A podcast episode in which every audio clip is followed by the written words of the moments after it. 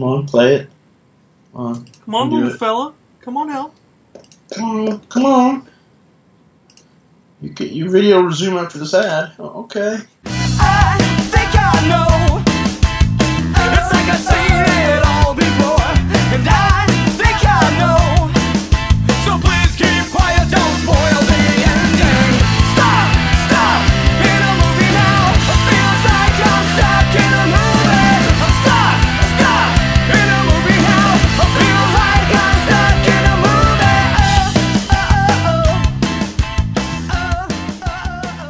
Hey everybody, we're back. Uh, we have another episode of Aisle of the Damned.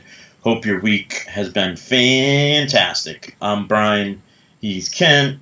I don't really have anything special to say in this Yeah, fire. I, I think this week I should be Bryan and you should be Ken. All right, you want to switch around? Yeah. All right. Just for novelty's sake. now I'm going to be confused the whole time. 'cause I'm going to be thinking I'm you and you're me. You are not you. You are me. Um. Anyway. uh, sorry, all I could think of was Total Recall. Um, because it was on TV the other day, and I love that. Really, I, lo- I hate the remake. divorce. consider this divorce. Uh, that was actually the scene I saw too that I came in on. Um, so, anyways, we're gonna do our usual stuff. We got Annabelle Creation to review. We've got some trailers. We got some news. So uh, hang with us and enjoy. Uh, we're gonna start off with a recommendation by Kent this week. Absolutely. Um, yeah, I've I've had a pretty decent week. I'm pretty tired at this point. I, I feel kind of run ragged, but yeah, I got my Eclipse on yesterday. Nice. Uh, drove up to the Kansas Nebraska state line uh, where it was like the middle of the totality path, so it was like two minutes long, Damn. as opposed Yeah, we- to it was, like, most nothing places where it was like ten seconds. right. Right. Um, and that was pretty awesome. It was all it was cloudy and rainy all morning, but fortunately we were able to just see it through the clouds. Um, and you burned your cornea and stuff. And Joke. hope, well, hopefully not. I mean, I was seeing it through the clouds because I couldn't wear my glasses because then I couldn't see it because of the clouds.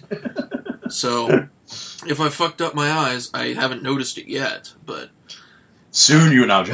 but you know, over the next year, if my eyesight degrades, then I'll know why, and I'll be pissed at myself. But yeah, uh, I do have a recommendation, and I'll be honest, I haven't even watched it yet, but I picked What? it up today, and I, I'm still going to throw it out there because of uh, certain reasons, and I'll explain why. And here's the other thing: I don't even like steelbooks, but I'm going to recommend Best Buy's steelbook exclusive Guardians of the Galaxy Volume 2 release. Because it is, first of all, a really good movie. We both really enjoyed it when we saw it back in May. Um, and then as far as extras go, not only are you getting a James Gunn commentary, which is always good, but they've got a making of, uh, deleted scenes, gag reel, and perhaps most importantly, the Guardians Inferno music video with David Hasselhoff and Yeah. just about everybody else from the entire cast. it's pretty awesome if you haven't or you can also see it online but just uh, that that that's worth the price of admission um, did you read his thing on facebook and his facebook post about uh what's the name of the band i forget it, it's, it's like the the the sneepers or something like that it's, it's something like that, yeah. but apparently he tried to tell disney that's what he wanted to name it and someone from disney came back and was like you can't call the band that and he's like why and he's, in icelandic that means clitoris and he's just like well, that's even better then. Let's use that. And they're just like, no. And like eventually he said it took like weeks, and they finally were just like, ah, okay, just do it. is, I, I, read, I read that today on his Facebook, and I had to throw that in. It was pretty funny. He gives like the whole backstory of how he got that music video made. It's pretty, it's very entertaining. That, Um, that is fantastic. Um, I love James Gunn. But go ahead. But yeah, aside from that, though, Yeah. the main reason why I'm suggesting it is because it does something that you almost never see. And this is the only only the second time I or third time I've seen it done, and that is it includes both the 4K Ultra HD disc and the Blu-ray 3D disc in the same package. That never happens. I mean, anytime you are going to the store to get a movie, you basically get a choice. You can get the Blu-ray, you can get the DVD if you're a backwards rube. Um, you. Sorry, I'm an asshole. Um, you can get the Blu-ray 3D if it's a movie that was released in 3D, or you can get the 4K. And Yeah. if you get the 4K or the 3D, there will probably be the Blu-ray included in it. Right. And is if the you get first the time Blu-ray, there might be a DVD. It just depends. Yes. But you This almost never first- get the 4K and the 3D and the Blu-ray in the same package. Right. This is absolutely the first, I believe, if I'm not mistaken, the first Disney movie of uh, to be released on 4K by Disney. Yes, Uh. and and the only other movies I think are released like this, uh, one was the Kong Steelbook that came out that I didn't even know about and I Yep. missed out on. The other one I think was Passengers, which Yes. another Chris Pratt movie for some reason. But They love their Chris Pratt now. yes, um, it's funny you mentioned this though. Um, so what actually is, and I'm going to get into a story about my own perils of trying to get the steelbook. So there was actually two steelbooks for Best Buy. There was a 4K 3D Blu-ray one that you got. There was Yeah. also a regular one of just the Blu-ray and the DVD digital copy. So there was two separate ones, the exact same steelbook. They look exactly the same. Just your, yours has an extra disc. Yeah. Um, and does include the DVD, which it doesn't matter.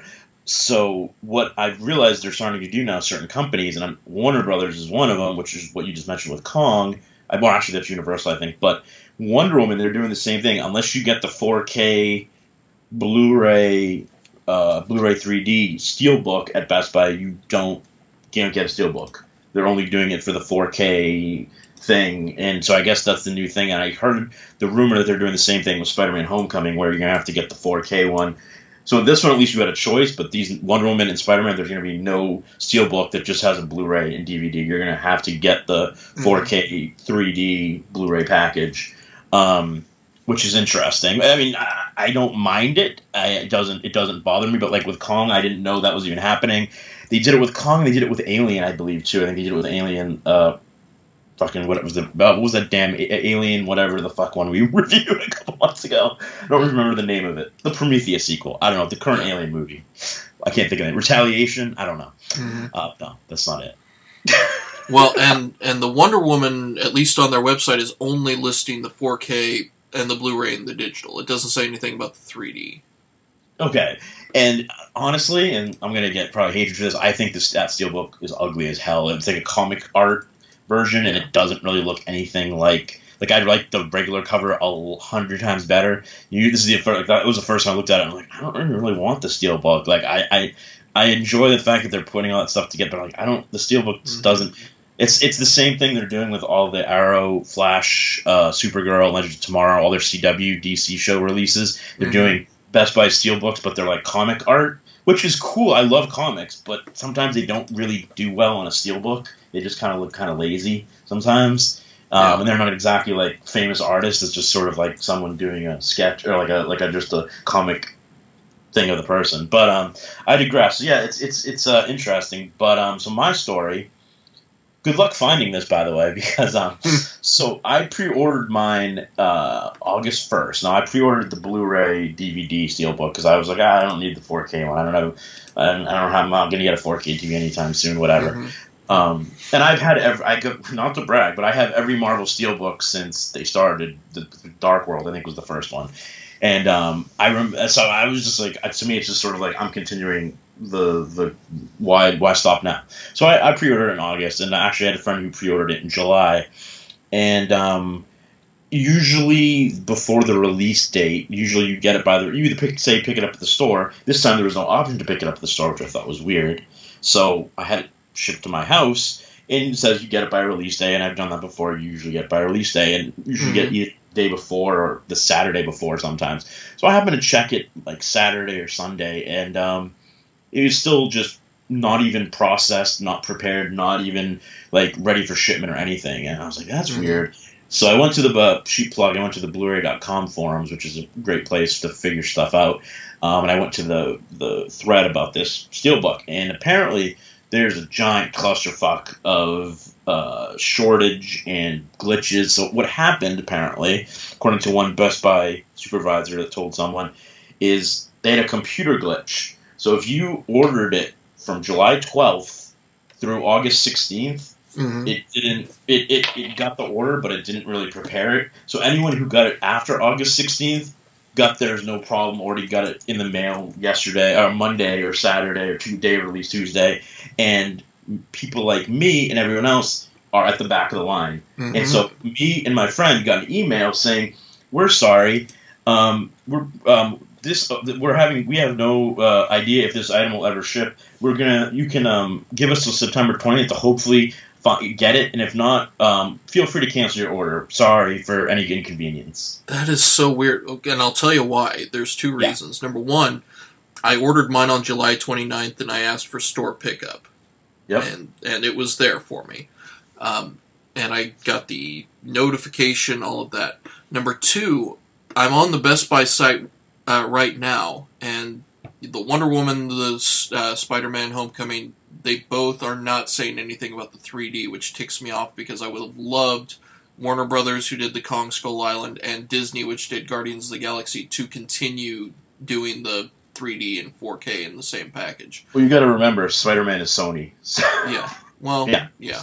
Anyway, um, but yeah, they have it listed as add to cart, so it says Right. that you can still order it. So here's the story. So, uh, the, the, the, so I'm freaking out, being like, "This is bullshit." I don't care. It's a steelbook. I would have just bought the regular version, but it's like, dude, I like.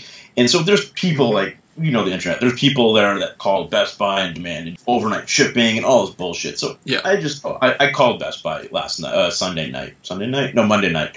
Um, and I was just like, I got a very nice gentleman, and I was like, look, um, can you help me out? I ordered this, blah blah blah. So he's just like, well, he's like, um, I hate to say this, but I can't tell you when it's going to be shipped. He's like, I can't tell you, and I'm like, well, is it coming from your warehouse? And he's just like, yeah, I have no idea. You'll someday get a, shipping thing, and you'll usually be three to five business days after that that you'll get it. And I'm just like, but I pre-ordered it to get it release day, and he's just like. I'm like, can you at least refund my shipping or something? He's like, well, I'll give you a ten dollar gift card. He's like, I'm like, well, okay, that's okay. I'm like, am? Is there a chance I could ever get it, or am I? Because I'm here. He's like, well, he's like, there's there, there's been a really extreme shortage, and um, you know, we're not sure. So he's like, let me go check to my supervisor. So he go, he comes back like ten minutes, five minutes later, and he's like, um, yeah, I still don't really know, but um, you should get like an email hopefully soon. Blah blah blah. So I'm like, okay, whatever. I'm pissed, but I hung up and nothing. Whatever. I could have fought, but I didn't really. I'm not that kind of person.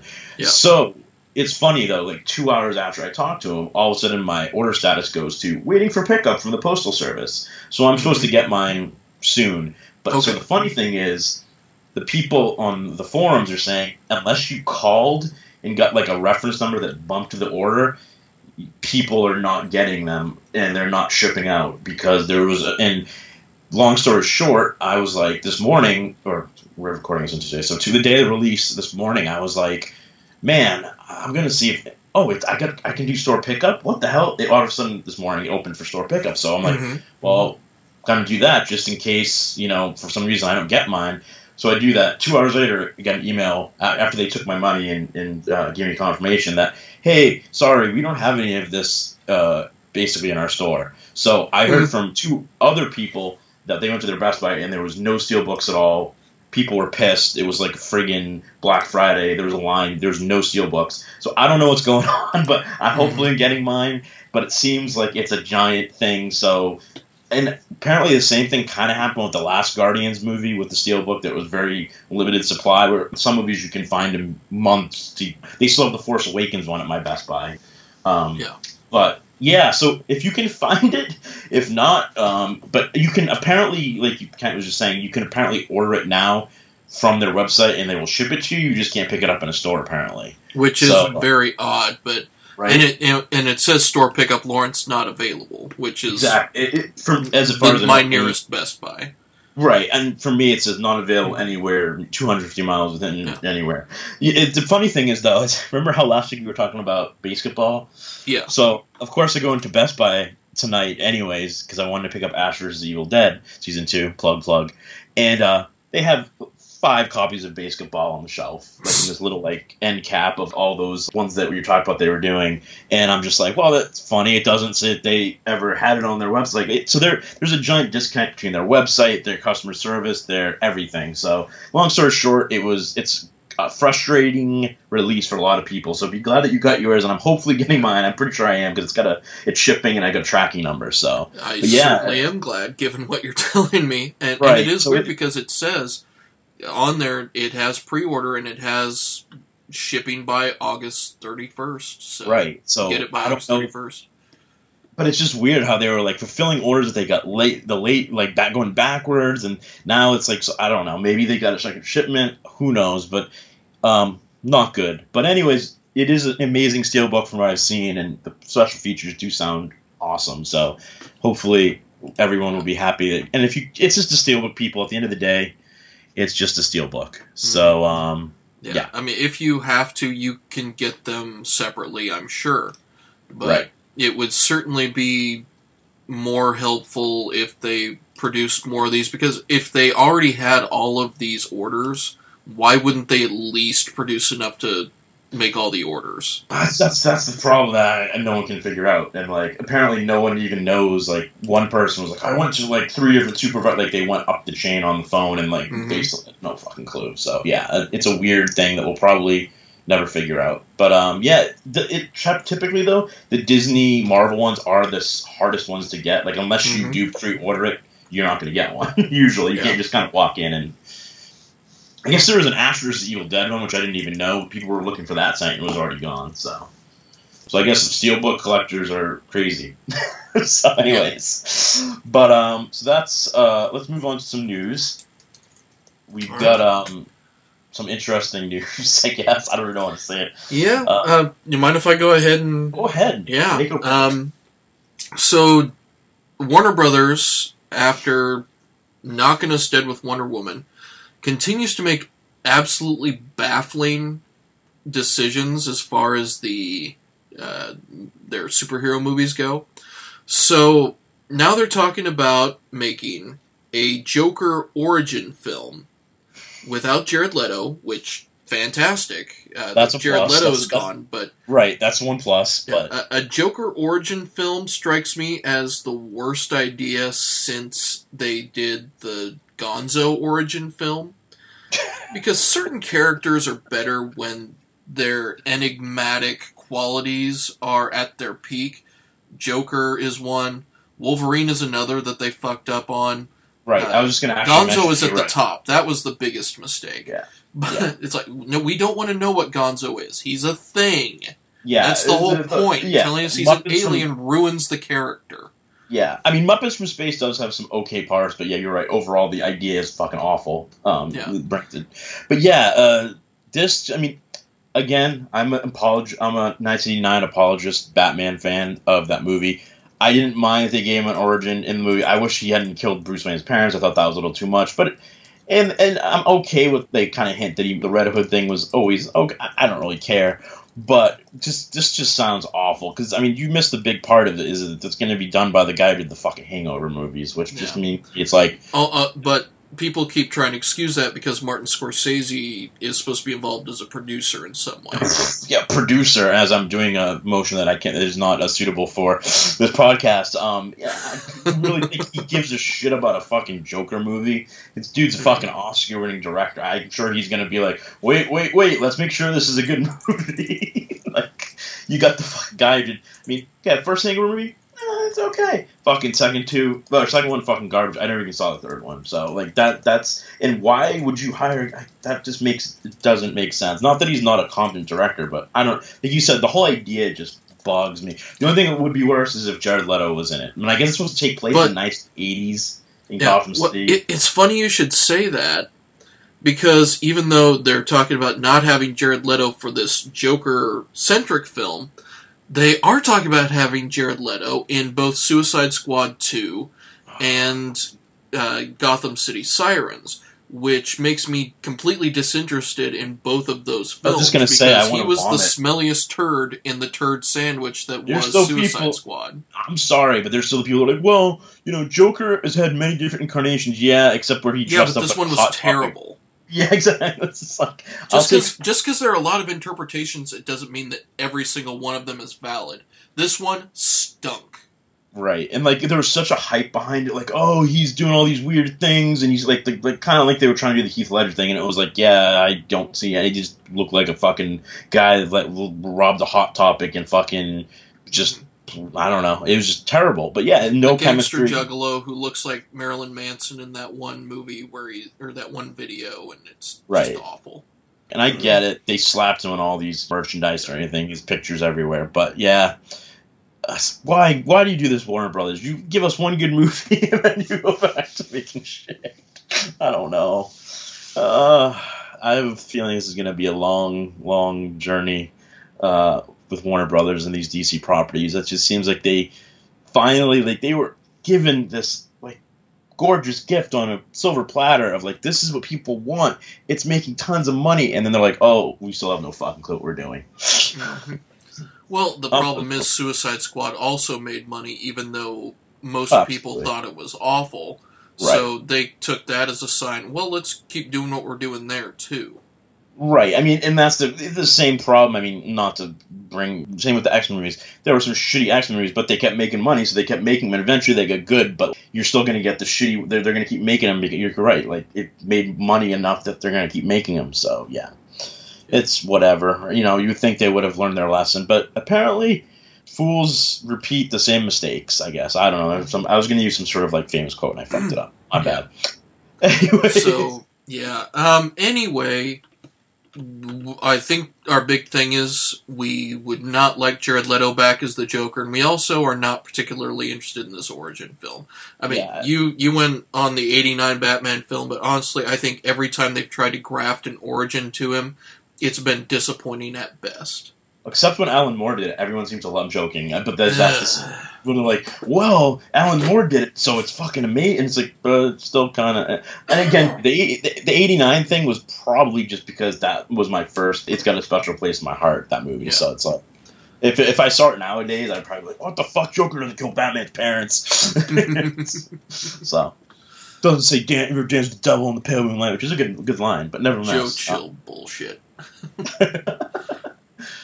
Um, So, But yeah, uh, so we have some. Uh, I feel like we do this every couple weeks now. Uh, so we've got another sad celebrity death. Um, albeit another one that was getting to Right. where he was going to have to go at some point. But right. Again, not someone that lived a pretty good long life. And that was uh, Jerry Lewis. Um, with the hymen and the in the AKA Professor Frink from The Simpsons. Um, as most people know him now. Um, obviously, our current generation probably knows him more for the uh, telethons he used to do on Labor Day. Uh, Mhm. which is what was like a thing. It was like, wait, why is there no TV shows on this on Labor? Oh, it's because the telethon's on. Like that was the yeah, when I was a as kid. as opposed to on in Living Color where they did Jerry's Kids about kids with Jerry curls. So I forgot about that. uh, Living Color was so good. So it's a shame that that. Uh, I mean, they did go on to a lot of people went on to do good things from that show. But um, yeah, um, but we also ended up with white chicks. never speak of that again on this podcast. No, I'm joking. um, but yeah, uh, it, it- like you said, I mean, he, he what, what, early '90s, I think. I don't, I don't have it in front of me. I Um, want to say he was 91. You're right. I, Yeah. I don't have it in front of me. The thing Yeah, about Jerry Lewis is everybody still knew who he was. The right. telethons, of course, were always a huge deal, but Right. it's weird how he was so huge. Like he was one of the biggest names ever in the 50s and the 60s. And then there's the whole deal with the day the clown cried where he tried to make something that was a weird cross between his surreal absurdist comedy and a holocaust film. He decided this is terrible. I'm never going to release it.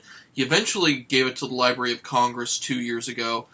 Uh, even then they still can't publicly show it unless they make some sort of a deal with the other people involved like the writers of the the movie but after that he really seemed to go downhill as far as his celebrity the movies that he was making. It's like that was the epicenter of his whole deal. It's like it, and it's weird the probably the closest person to him today even though uh, one could argue that he was still successful after he tried to do the whole serious thing is adam sandler. Right. because Jerry Lewis was he wanted to be in charge of all of his own movies. Uh, even though he worked with people like Frank Tashlin, uh, who also was an animation director for Warner Brothers, he definitely was in charge of his movies. He started directing himself. Everything was going through him. And you see the same thing from Adam Sandler's Happy Madison, where he does all of his own shit.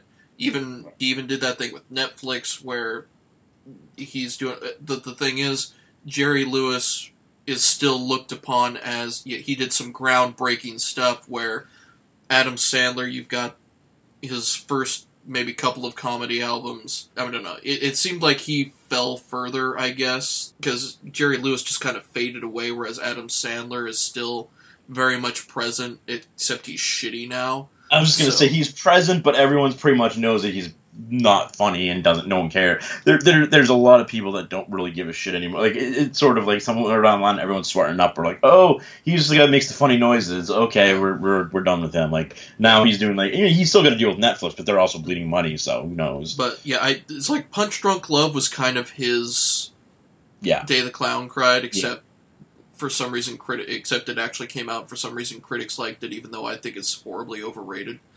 But yeah, I, it's it's uh, strange how that is, and I, I of course I don't want to make this all into about Adam Sandler, so I'll keep my mouth shut, even though I have more feelings on him.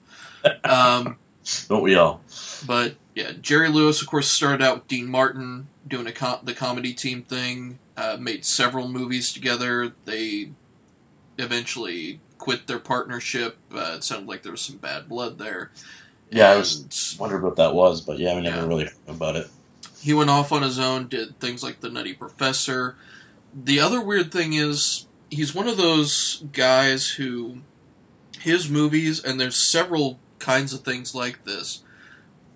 Really, it's almost like the most popular movies he did, for whatever reason, are just like kind of stuck at least one or two formats back Mm. where like a lot of the, the more popular sci-fi films from the 50s uh, and 60s a lot of the most popular jerry lewis comedies and there are several examples of this where uh, some of them have managed to get on on dvd but a lot of them have never come out on blu-ray whereas uh, you see their older stuff their lesser stuff is coming out through labels like kino and things like that the Marx Brothers were kind of the same way until we at least finally got their first five films from Paramount, but we still don't have most of their MGM stuff. Right. So it, it's weird how that's happening, where we don't have Night at the Opera from the Marx Brothers, we don't have Nutty Professor from Jerry Lewis, uh, we don't have The Incredible Shrinking Man and a bunch of those uh, Universal titles, although I think they've released some of those in Europe. So it, it's an odd thing what they what they choose to release, and in some cases it's due to these people thinking that there's still this huge demand for their films that they Right. have a controlling interest in, and they just want more than the uh, studios or the distributors. In some cases, feel that it's worth to release them.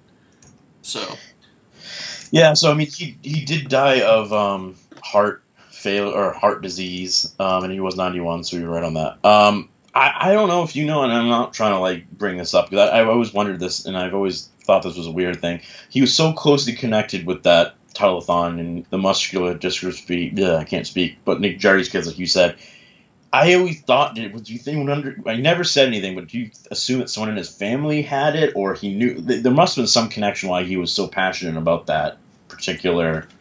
I don't know. I never. I was like one of the biggest things I always wondered why, and we I guess we'll never get that answer. Like I never, he never would say why he was so. It- It's very possible. I mean, for all we, he also used to talk about his connections with the mafia, though. So, Jesus. Well, in that case, for all we know, it could have been some mob boss's fam- somebody in a mob boss's family who had it, who got him to start doing it. it it's Absolutely, weird. yeah. I just it's just one of those things because like you know how nowadays if a celebrity like supports something, you pretty much know why, or there's some sort of stupid story behind it. Not necessarily stupid, but you know what I mean. Like, and he kind of kept it always where he was just like, yeah, I'm doing it, but he never gave any reason, personal reason why. So I was always, I was because I was like interested in that, and I thought we'd finally find out, but possibly not. But um, yeah, uh, I guess that does it for the news. Not too much this week, but we've got some trailers to talk about. The first one, which again is kind of sad to talk about, but I think it looks amazing, and that's the uh, second um, Batman '60s Batman animated flick, uh, Batman Two Face. I don't know what the actual Yeah, name is. Batman versus Two Face. Batman versus Two Face. Thank you.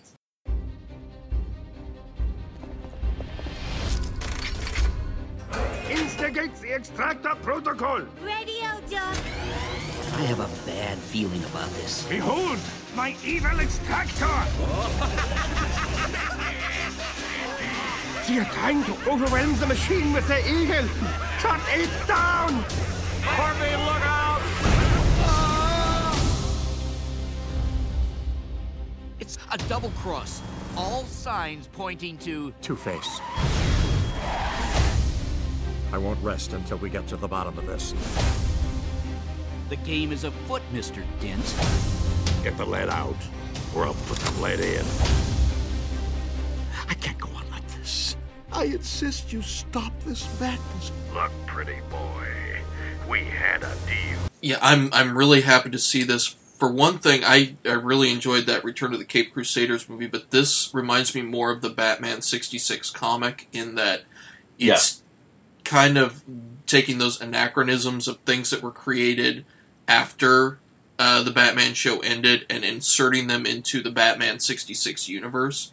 So you got like Hugo Strange and yeah, Or yeah. or in some cases before, just that weren't used. But yeah, there's Right. Hugo Strange, there's Two Face, there's a uh, character that seems to very strongly resemble Harley Quinn. I was just gonna say, yeah, that sounds very similar. Um, you, I, I don't know if we talked about it on the show, but you you know the story behind uh, the original what what Two Face was originally going to be on the '60s show, right? Or Yeah, no? yeah, we've dis- we've definitely discussed it before, but Yeah. it was I- uh, it was a case where they had the script written, Yep. and it, they Oh, did not make it because they felt it was too gruesome for TV.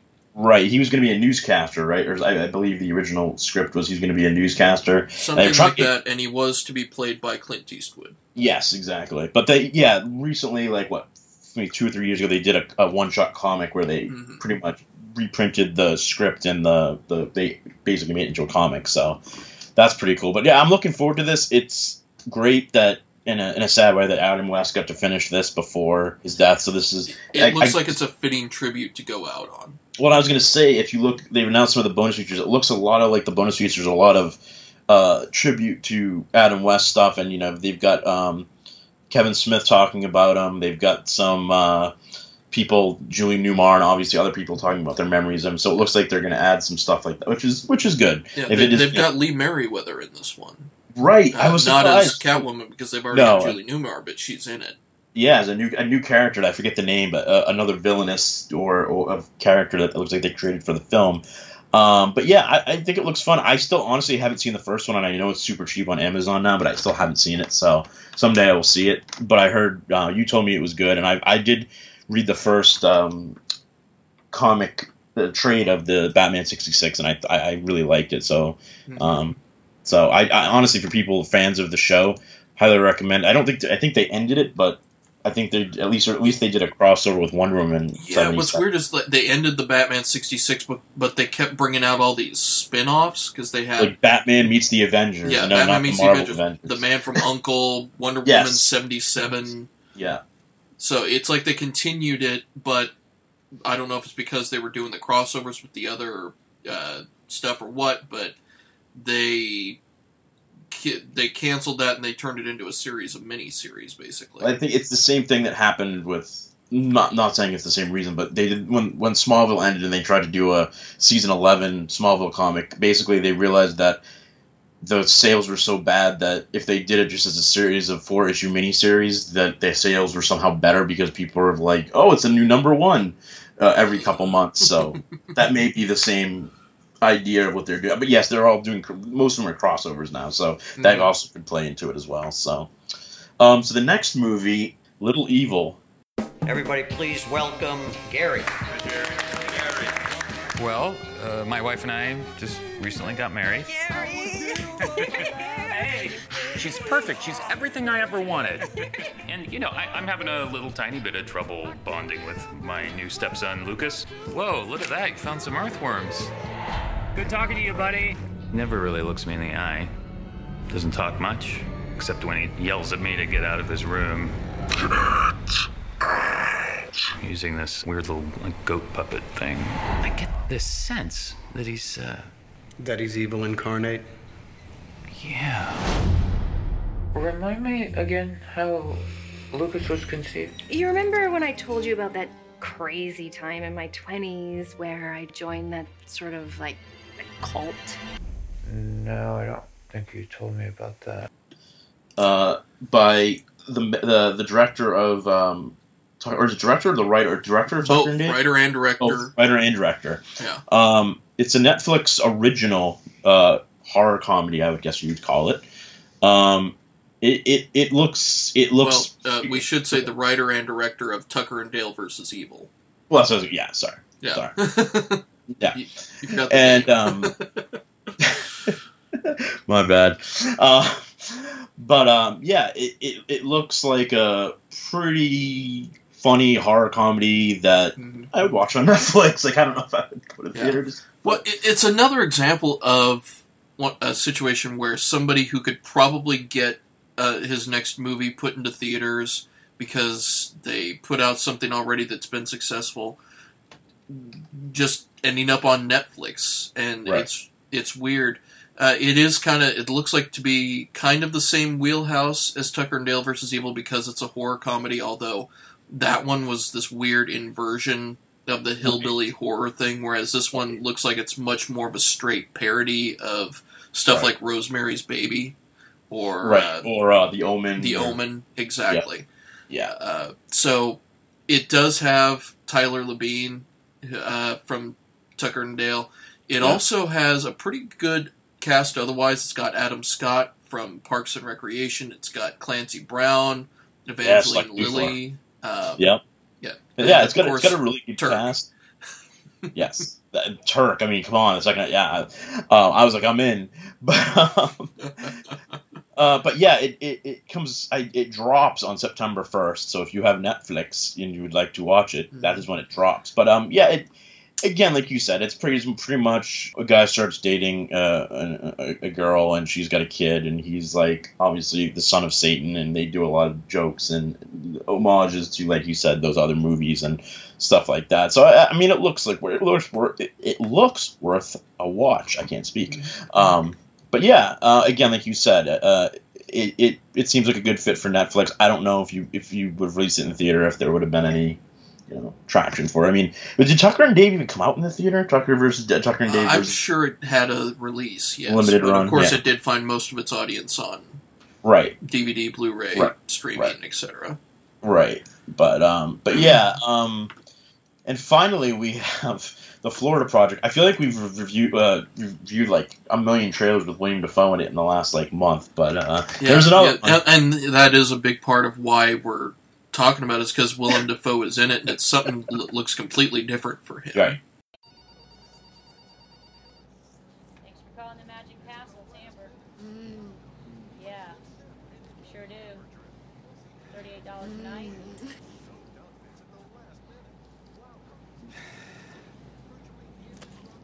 Okay, I warned you. One drip and you're out. Oh, come on! Out now. It's gonna melt outside. It's melting inside, too. But Bobby, Out. thank you very much. You're not welcome. The man who lives in here gets arrested a lot. These are the rooms we're not supposed to go in. But let's go anyway. Could you give us some change, please? The doctor said we have asthma and we gotta eat ice cream right away. Here you go. No, it's I, we. I like to do the, the, the Spider-Man quotes and make, but yeah, this looks like a very serious drama role for him, and um, definitely seems like a very can uh Con- con film festival uh indie lover. I Well, mean, it looks very indie. Well, it's from Sean Baker, who you've Right. probably never heard of. Most of the people talking to us have probably never heard of him, but he's mostly known because he did that movie Tangerine that was filmed completely on an iPhone, and it it got rave reviews, but oh, I remember hearing about that. He also created Greg the Bunny. Did you know that? Do you remember that show? I do remember that show. I don't think anyone else listening probably does, but he was the writer, creator, and director of that show. Yeah, I now- remember now that the was fact that the guy who made Greg the Bunny ended up making a movie about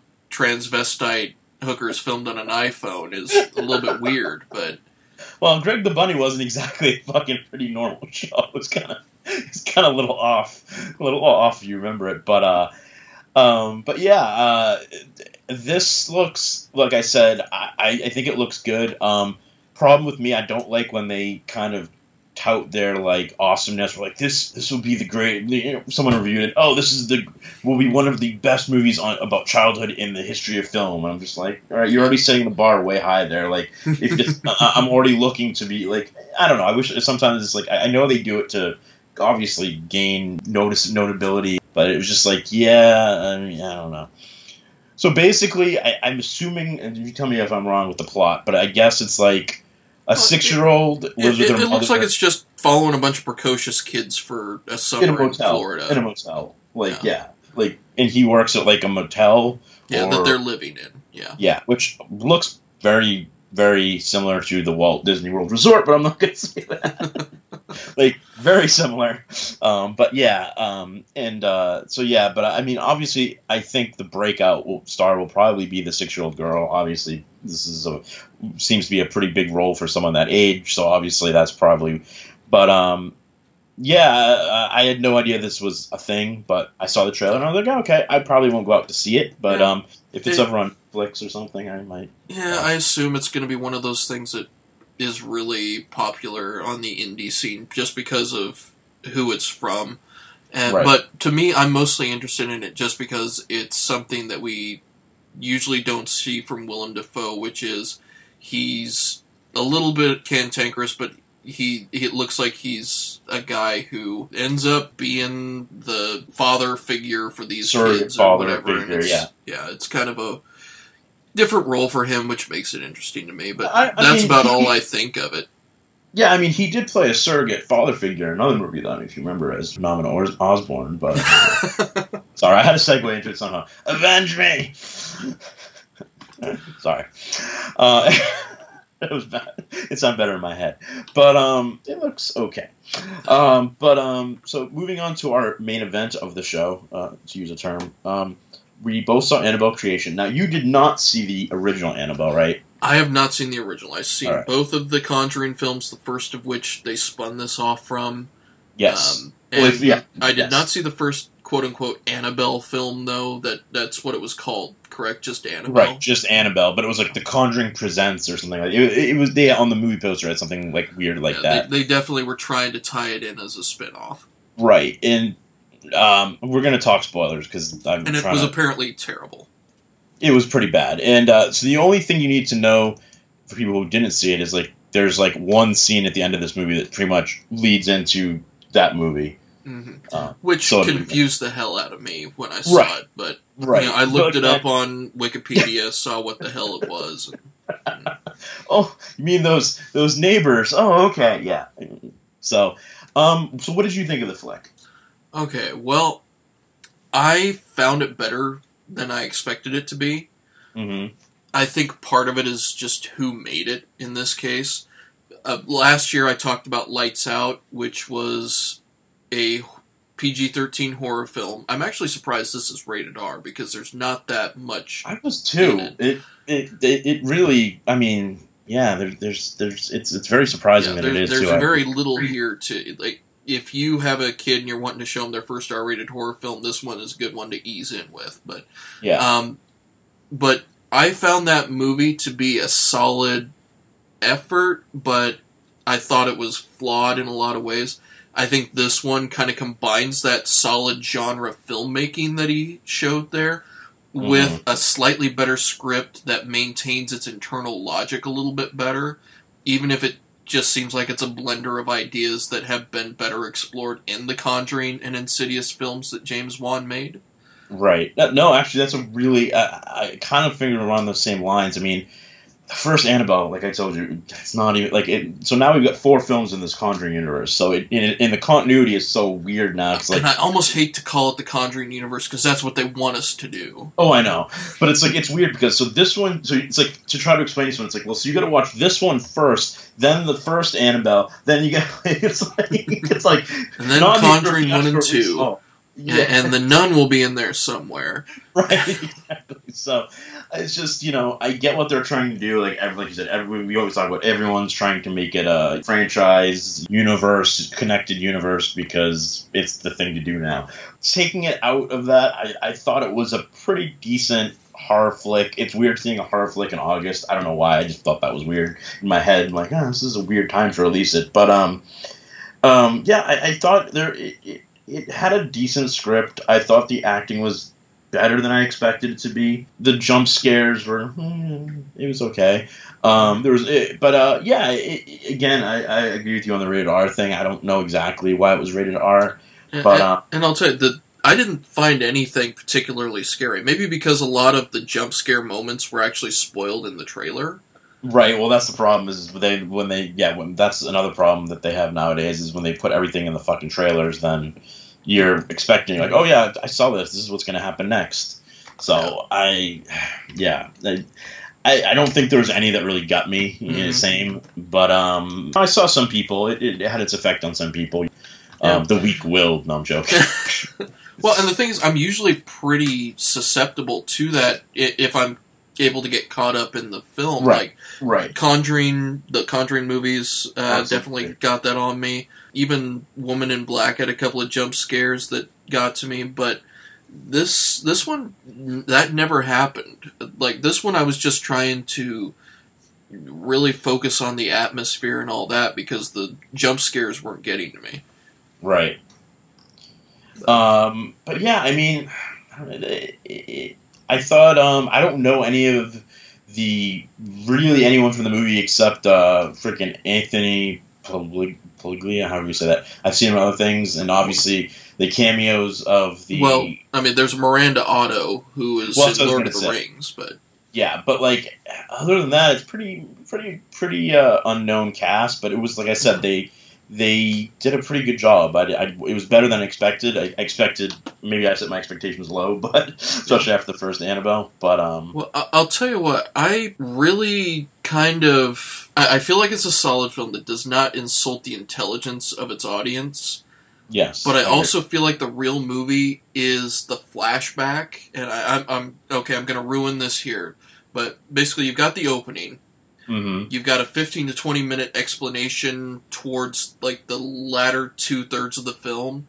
That, and I found that bit right there far more interesting than the rest of the film, where there Right. it's a story of a family dealing with grief and all that.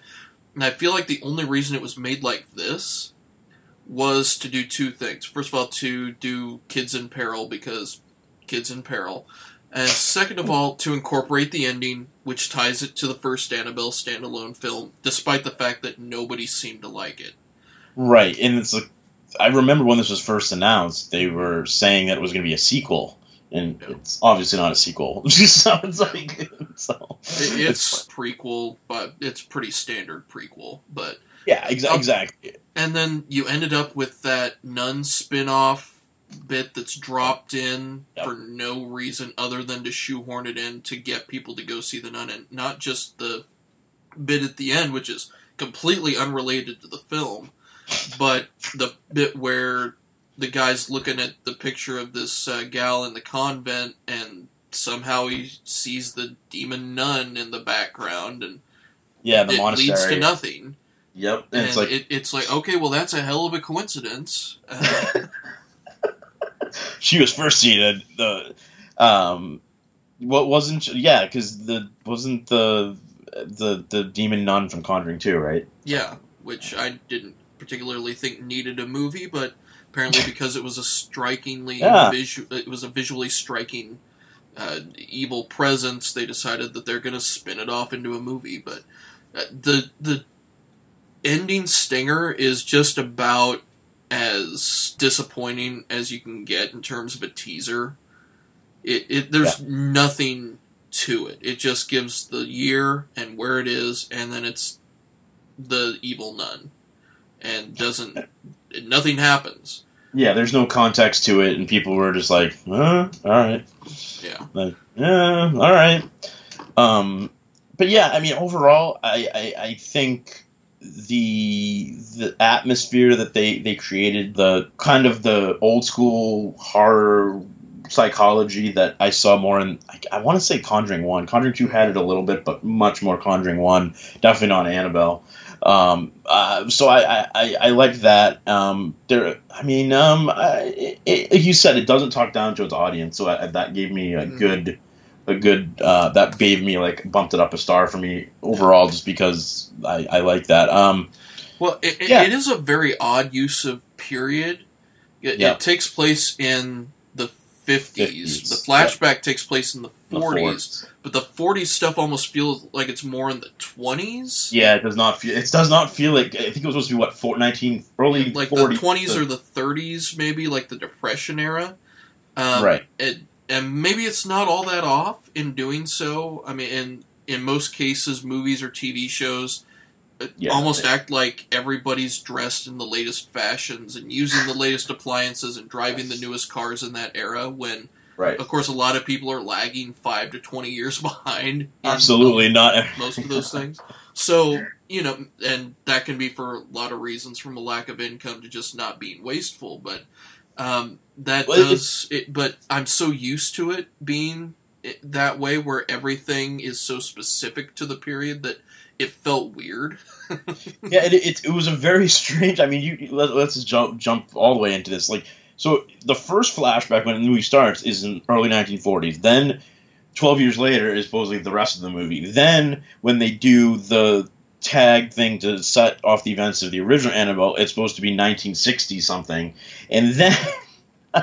then in the post credit scene with the nun, with the monastery and the nun, that's in 1952. So it's like yeah it fucking fluctuates all over the fucking place with the years, and I would love to see someone make like a fucking timeline for all the, you know, it's like, it's, so it's one of those things. It doesn't, it, it doesn't really compute, but it's fine. It didn't mm. didn't really bother me that much. Yeah, to me, it just comes down to the parents' story. Seemed like it would be the more interesting one to tw- tell, but instead we get a house full of orphans. Um, I like their interactions. I like the fact that you could tell they cared about each other, but it was more realistic than the way a lot of other movies handle uh, kids.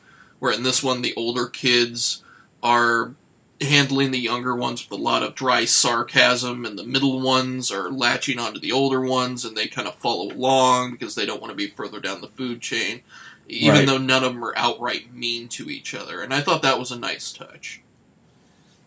I thought these kids did a good job, and I always think about this when I see these horror movies with young kids. It's like I can't picture myself. Maybe this day and age I could, but like back in the early '80s when I was this their age, I couldn't be picture being an actor and actors and being in a film like this and not being kind of disturbed by the subject matter like at the mm-hmm. time.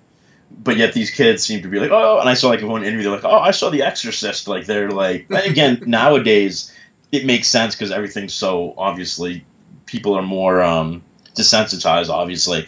But um, like I'm just thinking, like, man, if I, I was on, a car, I would be scared. Like if I was on, like the kid in Child's Play, I would have been fucking scared of that fucking doll. I would have been like creeped. Like even though I'm, I know it's fake, it's still sort of one of those like weird kind of things. But um, I thought the kids did a really good job, and sometimes it's hard for. I feel like being that age, it's harder to do your your job, and I think that they did a really good job with the material, and some of the stuff is kind of obviously beyond the normal demons and eye gouging and you know stuff. Um, but uh, no, I, I I give it a solid um, three and a half stars.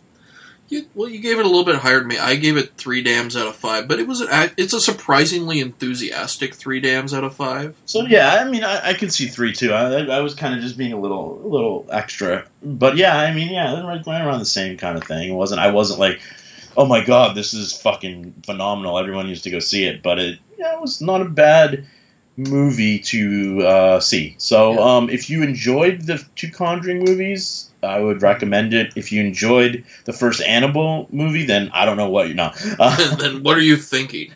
yeah.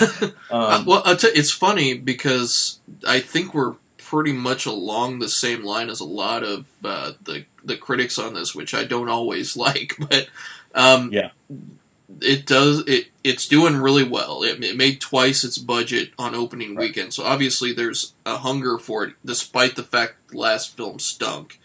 And Well, it also the early reviews for this were really positive. And Right. it calmed down. It dropped down to about sixty percent on Rotten Tomatoes. Then it Still, moved back not bad. closer to seventy. Uh, That's it- still not bad for this genre. Yeah, I mean, considering what it is, I'd say that's not bad. I mean, I'd say that's about right. Right, absolutely, and it, it, it they put it out at the right time. There's really there's no nothing. big. I mean, Hitman's Bodyguard, I'm sure there's a lot of people running out to say that. No, like there's really nothing big release wise that were like anything. The big movies were over with, and Dark Tower tanked. So we'll see how it does this weekend. Um, but um, yeah, I, I, I think I don't know if it's gonna have long legs, but I think it might have a couple of weeks of of, of uh, I, I believe it was in second this last week okay. after the uh, the whole deal with the because yes, Hitman's Bodyguard did come in first, even though it Wow. didn't do really well. That's still Uh, Logan I mean, Lucky tanked, despite the fact that it looks to me like it's a much better movie. I think it's because, let's be honest, uh, we'll, we'll get this little side discussion for a second. Uh, Soderbergh was, I, I don't want to sound like a valley where like, Soderbergh is so yesterday. Like, remember when he was the, the guy, like, everyone was like, fucking Soderbergh movies. And now it's just like, I think people are kind of. The Magic Mike movies didn't come out that long ago, and they were still huge. I think it comes down to the fact that the marketing was nowhere to be seen. That's a good point. And also, I think, obviously, let's be honest, the Magic Mike shit was beyond. There was no one going, "Oh, I'm a fan of Soderbergh." That that was more like, "Oh, it's a movie about male strippers. All these girls. I, I'm a girl. I want to see it." So those movies. But yes, I, I agree. The marketing was was non-existent. I think I saw one trailer for it, and I did not, you know, posters. But other than that, nothing like. Yeah, they did not put the marketing machine behind it. And um, I mean, Hitman's to have Hitman's bodyguard come in number one is kind of embarrassing, especially I would assume if you're if you're Steven Soderbergh. But I'm, know, I'm honestly surprised that they didn't put this out as more of an indie film where they rolled it out on the coasts and then moved it into Right. other theaters. But I guess I'm I mean- not. I, I guess they know more than I do because they're the ones getting paid for it. But but yeah, so uh, yeah, it it it it uh, it's it it almost was the worst weekend of 2017 though. I mean, you know, so you're talking about it it, it was uh, so it's it still August is pacing at 30, 34 to 35 percent of what it was last year. So it's just like well, start making better movies. Um, interesting though. I mean, just before we, we wrap up, to compare this Annabelle to the the last Annabelle, they're as bad as the rating, uh, the the reviews were for the last one. They're eleven. Day, they've both been out for eleven days now. Both of them are a pretty much exact one.